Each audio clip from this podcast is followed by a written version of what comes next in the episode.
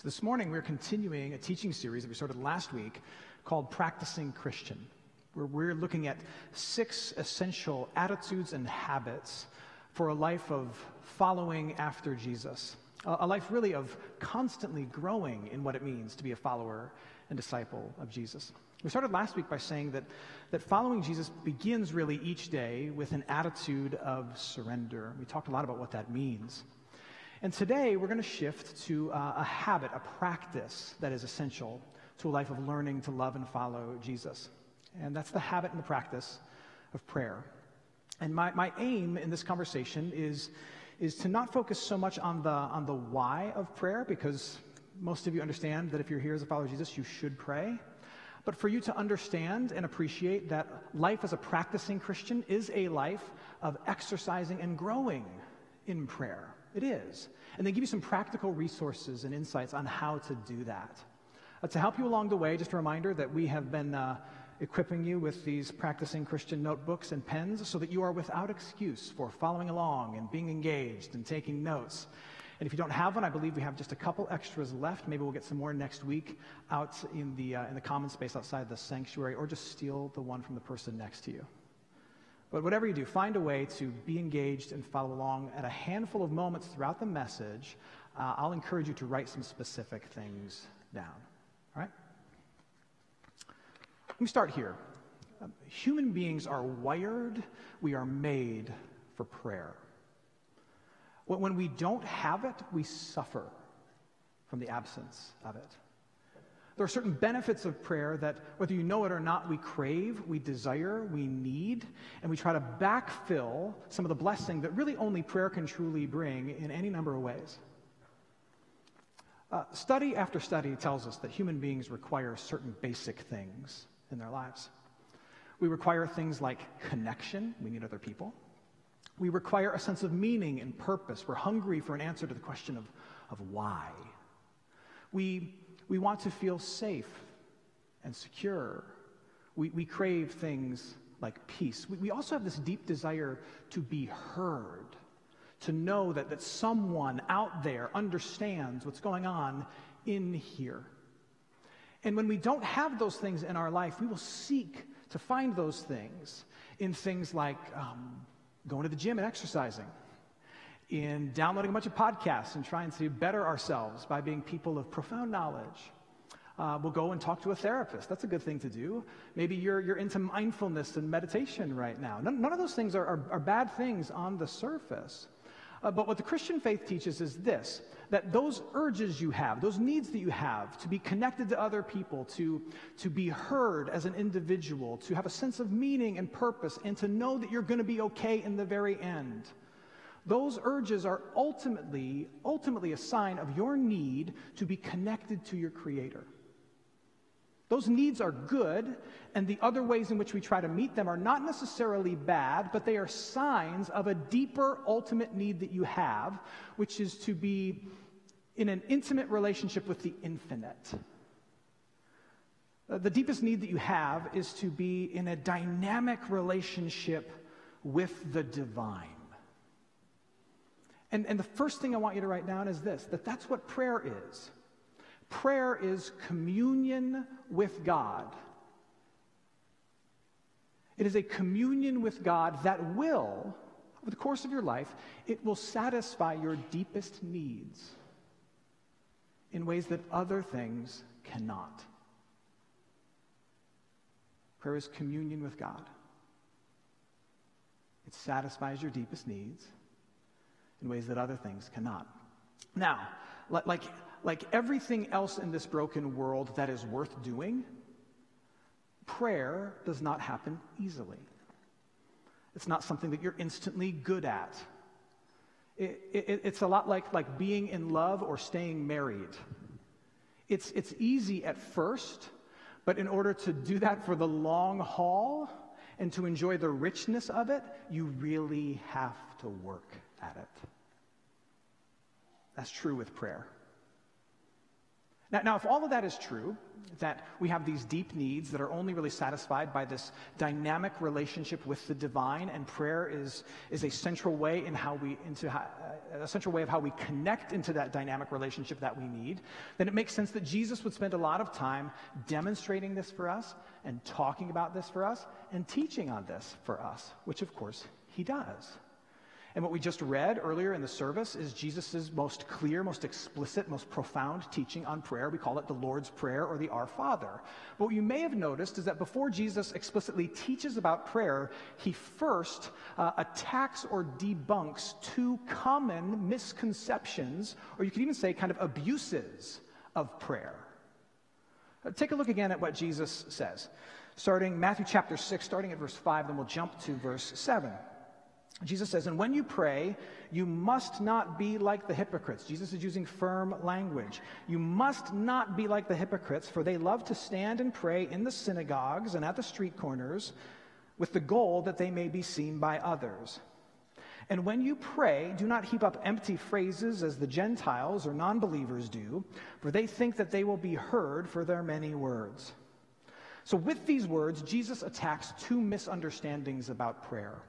The two misunderstandings are this uh, that prayer is an act of spiritual performance, or that prayer is a means of initiating a transaction.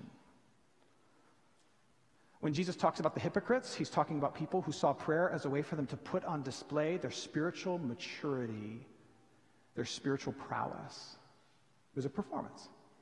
When he talks about the unbelievers, the heathens, or the Gentiles, he's talking about people who, who believed that they could that they could charm the pants off of the deities by saying enough words, by finding the right incantation. They could unlock the generosity of the gods and get whatever they want. It was about a transaction. It's about a transaction, a performance or a transaction. Kind of like, like rubbing the genie's bottle and you get three wishes, right?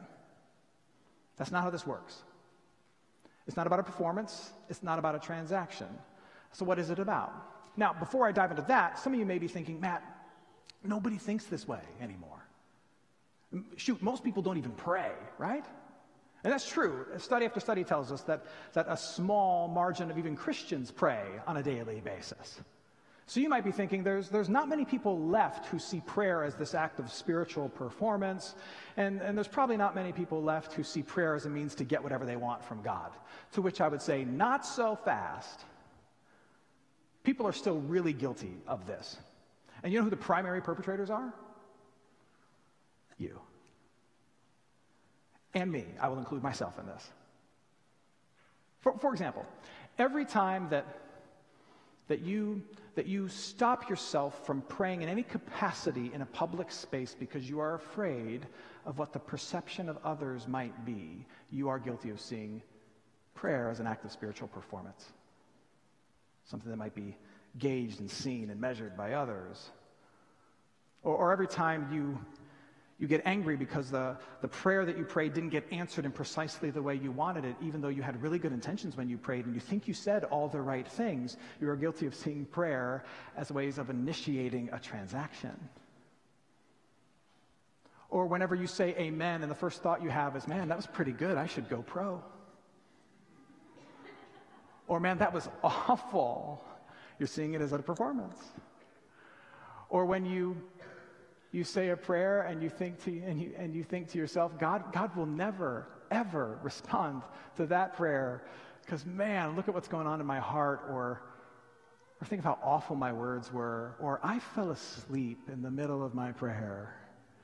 You're, you're, guilty of seeing it as a performance or as a way of initiating a transaction. We're all guilty of that, but that's not what prayer is about. It's not what prayer is about. Prayer is not an act of spiritual performance, prayer is an expression of dependence. And prayer is not a means of initiating a transaction, it is a way to deepen a relationship is an expression of dependence. For more on that, go back to what we talked about last week. We surrender and we recognize we're totally dependent upon God, and to pray is to articulate that dependence. And then it is a means of deepening a connection, a relationship. There are some people who will say, you know, Matt, I, I tried prayer, but prayer doesn't work. Which, if you think about it, is is a statement that doesn't really make any sense. Doesn't make any sense. Now, if I, if I flip a light switch and the light doesn't come on, the light switch doesn't work. I get it. Or if I step into my car and I push the button to start the car and nothing happens, that button is not working, right? But if I, if I, if I have a conversation with my wife and I ask her for something and the answer is no, does that mean conversation with your spouse doesn't work? No, it just means you're married. It means you're in a relationship with a living, breathing person who has a plan and an opinion. And so, just because it doesn't go the way you want doesn't mean it works. It means you're in a relationship. And sometimes the answer in a relationship is no or not right now. That's how it works. Prayer is not a means of performing how spiritual you are. It's not a means of initiating a transaction. It's a declaration of dependence. God, I need you. And it is a way in which you deepen a relationship. And those, those of you who have children, you know how this works. You, you encourage your children to come to you with wishes and wants and needs and hurts and pains and fears. And, and when they're little, especially, you encourage them to like climb up on your lap and whisper every worry, fear, or want into your ears. And, and, if, and as a parent, are, are you going to judge them harshly if in their articulation of their need to you they lack eloquence? No, you, I mean, you should not. I mean, my, my son is five years old, and half the time that he addresses me, he calls me mom. it's true. Or if, if your child asked for something that you actually knew they desperately needed, would, would you withhold it from them because they, they don't ask in just the right way? No. Uh, likewise, if, if you found out that your, your child was afraid to come to you and open up their heart because they were afraid that they were going to approach you or address you in the wrong way and that you would punish them, your, your heart would be broken or if you found out that the only reason they ever want to talk to you is not because they care about you or they love you or they want to spend time with you, is only, only if and when they have an agenda and they need something from you. Now, caveat, that's most of the teenage years. But on the whole, if you knew they only reached out because they want, not because they love, you would be heartbroken. And the same is true with God. He invites us to open up our hearts to share with Him because the process of vulnerability, of opening up, of, of saying our wants and our needs and the warmth of His embrace, it strengthens the relationship. That's why you welcome your child into your lap to open their hearts, because it's good for them to do so and it strengthens the connection between the both of you. And the same is true with God. The same is true. After all, he refers to the people of this planet as his children, and he invites us to refer to him as what? Father. Prayer is a way of expressing your dependence. I need you, Dad. And strengthening your connection. Now, with that said, I, I want to look at three things that, that can shape our prayers so that we can be more more effective in our prayers, more regular in our prayers, and more at peace in our prayers. With time left, I want to look at three things the how of prayer, the substance of prayer, and some examples of prayer. So, one of the reasons that prayer is so effective in creating intimacy with God is that prayer engages the fullness of God. It engages the fullness of God. As we just confessed in the Nicene Creed and in all of the creeds, and as you look through the scriptures, Christians believe that God is one, yet God is three. God is three in one. He's Father, Son, and Holy Spirit. And prayer for Christians, here's the how of prayer prayer is Trinitarian. This is how prayer works. To pray is, in effect, to confess a belief in the Trinity. Because think about it. Jesus instructs us to pray to God the Father. We pray to God the Father because Jesus instructs us to. We pray to God the Father. But we don't pray in our own name. We pray in whose name? In Jesus' name.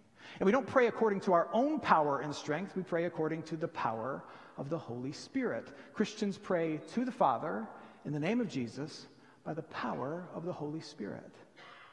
And this is important because, look, you, when you pray, you're not just praying to some nameless, faceless deity. You're, you're, not, you're not offering a prayer to the force of the universe. Save that for Baby Yoda's bedtime prayers. You are praying to a person, to God, your Father. And you're not coming on your own accord, hoping He'll read your resume and listen to your prayers. You are coming in the name of Jesus. Jesus has said that through faith in him, he then places his name on you. You trust him, he puts his name on you, which means that whenever the Father looks at you, he sees Jesus, his son. So as you approach him in prayer, he says, Oh, I know you, talk to me. That's why we go in his name and not mine or yours. And then we pray by the power of the Spirit because what the scriptures tell us is that no one reaches out to God unless God himself first stirs and moves and enables and empowers that prayer. We pray to the Father in the name of Jesus by the power of the Holy Spirit. And, and, and what that means is that every single time you pray, every single time you pray, whether you're reciting the Lord's Prayer here in church with us, or you're fumbling through a prayer at the kitchen table, or falling asleep in prayer as you fade off to bed, you can be sure of three things. You can be sure that God will be good to you because He's your Father. That God will listen to you because you're coming in the name of Jesus, and Jesus is your access. And that God is working in you because no one prays unless God Himself stirs it up. So I know your prayer might feel like it lacks eloquence or power, but God will be good to you. God will listen to you. And God is working in you. Be confident of that. That's how we pray to the Father in the name of the Son by the power of the Holy Spirit. Now, now, when it comes to the substance of our prayers, like actually what should be said, this is where the Lord's Prayer is incredibly instructive. Because not only does it give us an actual prayer to pray, but, but it's a teaching about the content and the substance of, of any and all prayer. When we look at the Lord's Prayer, we see, we see three big things about prayer in general that should inform what we pray whenever we pray. We see that prayer involves submission to God's will, it involves a declaration of your needs, and it involves a call upon His grace. Submission to God's will, declaration of your needs, and a call upon his grace. Look with me at, at the Lord's Prayer, Matthew chapter 6. This is what Jesus says, starting at, starting at verse 6. He says, Our Father who art in heaven, hallowed be your name, your will be done, your kingdom come on earth as it is in heaven. Your kingdom come, your will be done on earth as it is in heaven. This is, this is submission to God's will. It begins with, I want what you want. Whatever you think is best, whatever you think is right, make it happen here in my life. Submission to God's will. Then, what does Jesus say? He says, Give us this day our daily bread. And then later on, he says, Keep us from temptation and evil. This is an articulation of my needs. Daily bread is symbolic of the things you need to survive today and the things you think you need to survive tomorrow. Ask for those things. It's okay to pray for yourself. Did you know that? Lord, give me what I need to survive today and keep me from shooting myself in the foot today through temptation. Protect me. Articulate your needs. And then Jesus goes on. He says this Forgive us our trespasses or our spiritual debts as we forgive those who trespass against us. That's a call up to God upon his forgiving nature. Make your grace known and evident to me. Thank you for forgiving me. And may that also then flow through me.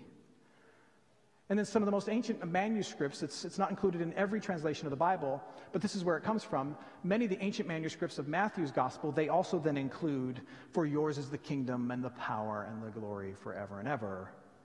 Amen. Which again is another way of submitting to God's will. So you see this in the Lord's Prayer submit to God's will, declare your needs, call upon his grace. That's the substance of prayer. Now, now you might be wondering, how in the world does this get lived out when I offer my seemingly measly prayer as I drive to work? Well, it, it might look something like this. I wrote a prayer for you, for me, that is perhaps um, symbolic or an example of some of the prayers we pray. It might go something like this Heavenly Father, I have so much on my mind, but I know you are good and I want your will to be accomplished. You're submitting to his will. Do what you think is best. I trust you. And here's what I want. Now we're declaring our own needs. I need my daughter to have a good day. She's struggling so much and it kills me. And help me to do my work today knowing I'm loved and forgiven by you. Now we're declaring our needs, but also calling upon God's grace. And may that change how I interact with Bob. As you know, Bob is the worst. I can't stand Bob. No one can. Everyone hates Bob. Did, you know you can be honest when you pray? If that's what you need, if you need to pray not to kill Bob, pray for that. But then now, we, again, we're calling also upon God's grace. But I am your Bob. and you love me. Help me to love him. I trust you with everything in Jesus' name. Amen.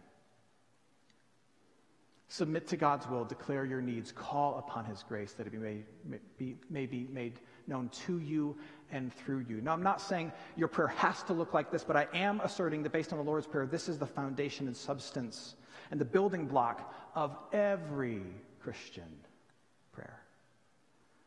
Now, this prayer can take on a lot of different forms, and there's a lot of different ways to take this substance of prayer and articulate it in a life of prayer.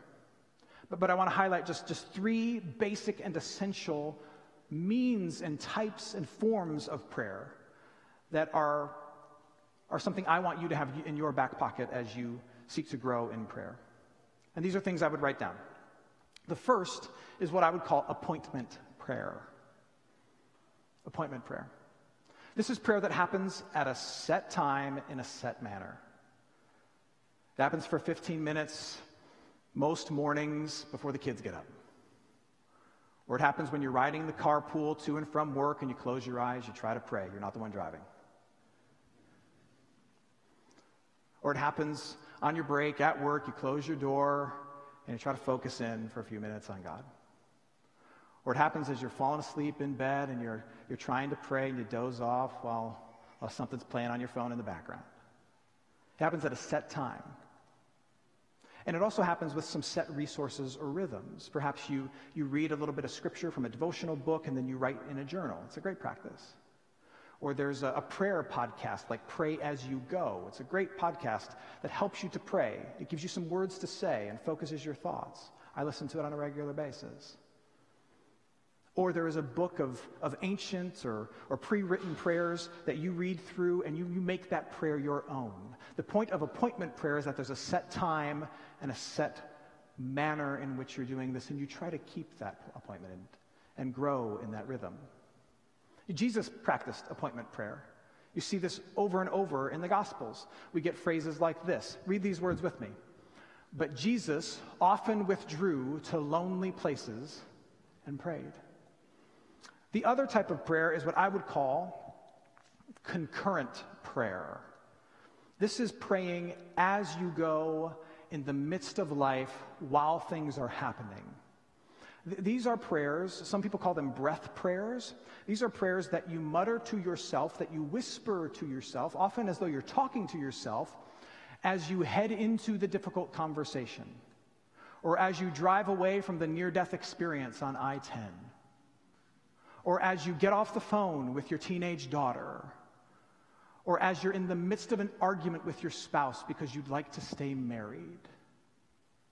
These are the prayers that you whisper and mutter to yourself throughout the course of your day. Um, if you see me walking around and I'm whispering and muttering to myself, it's not, it's not merely that I'm crazy.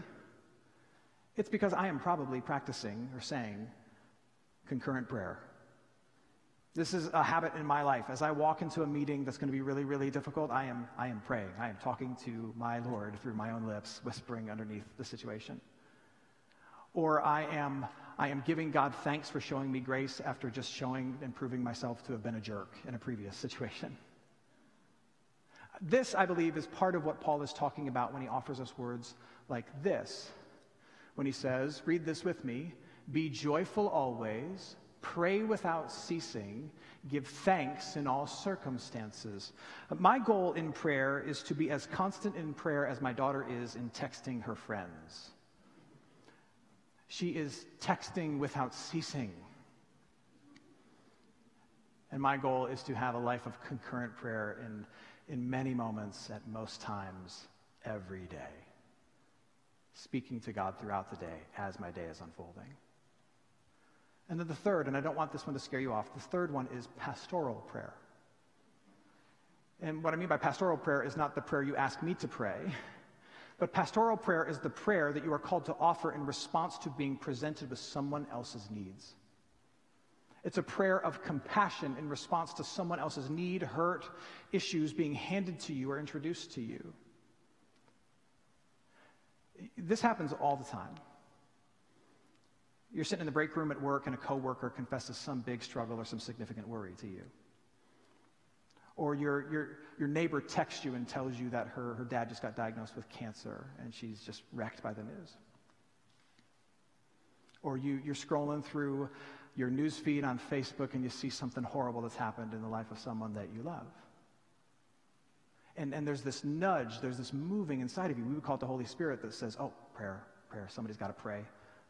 They need Jesus, somebody's got to pray. And you know what we typically do in that moment? We, if, we're, if we're feeling really spiritual, we will, we will say to somebody, I will pray for you. Oh, I'm going to pray for you. I'm going to pray for you.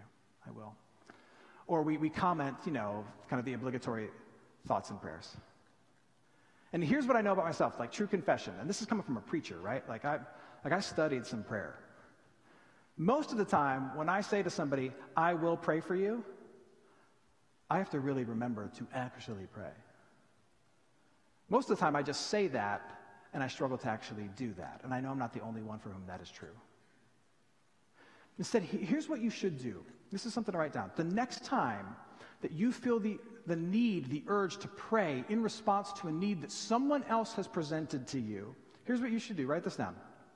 You should pray.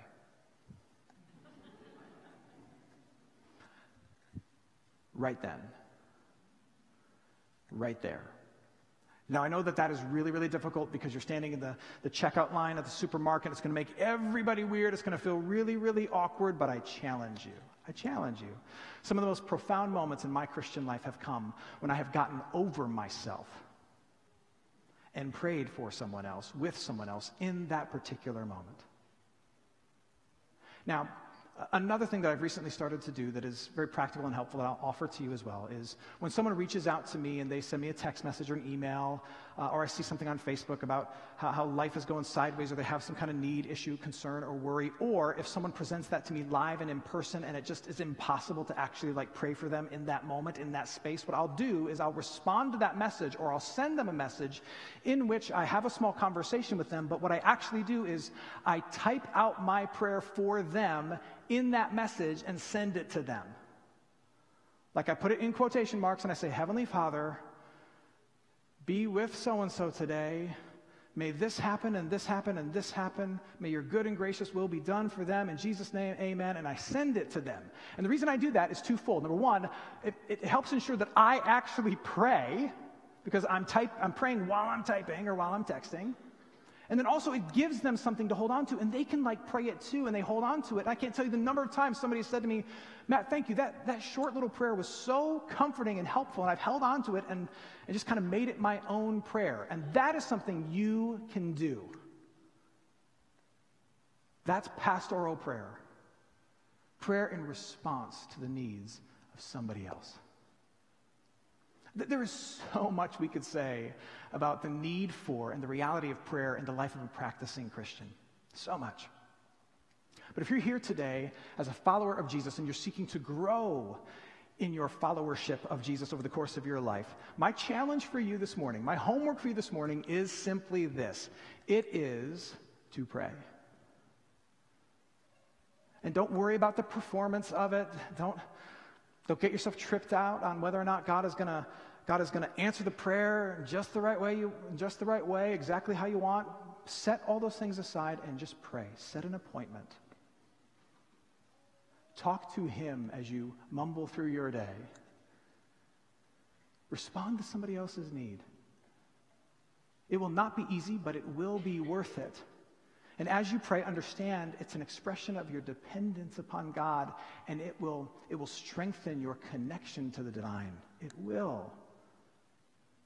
It takes work, but it is worth it, and you have all of your life to grow in it. So start in it. Just start. Just start and keep starting.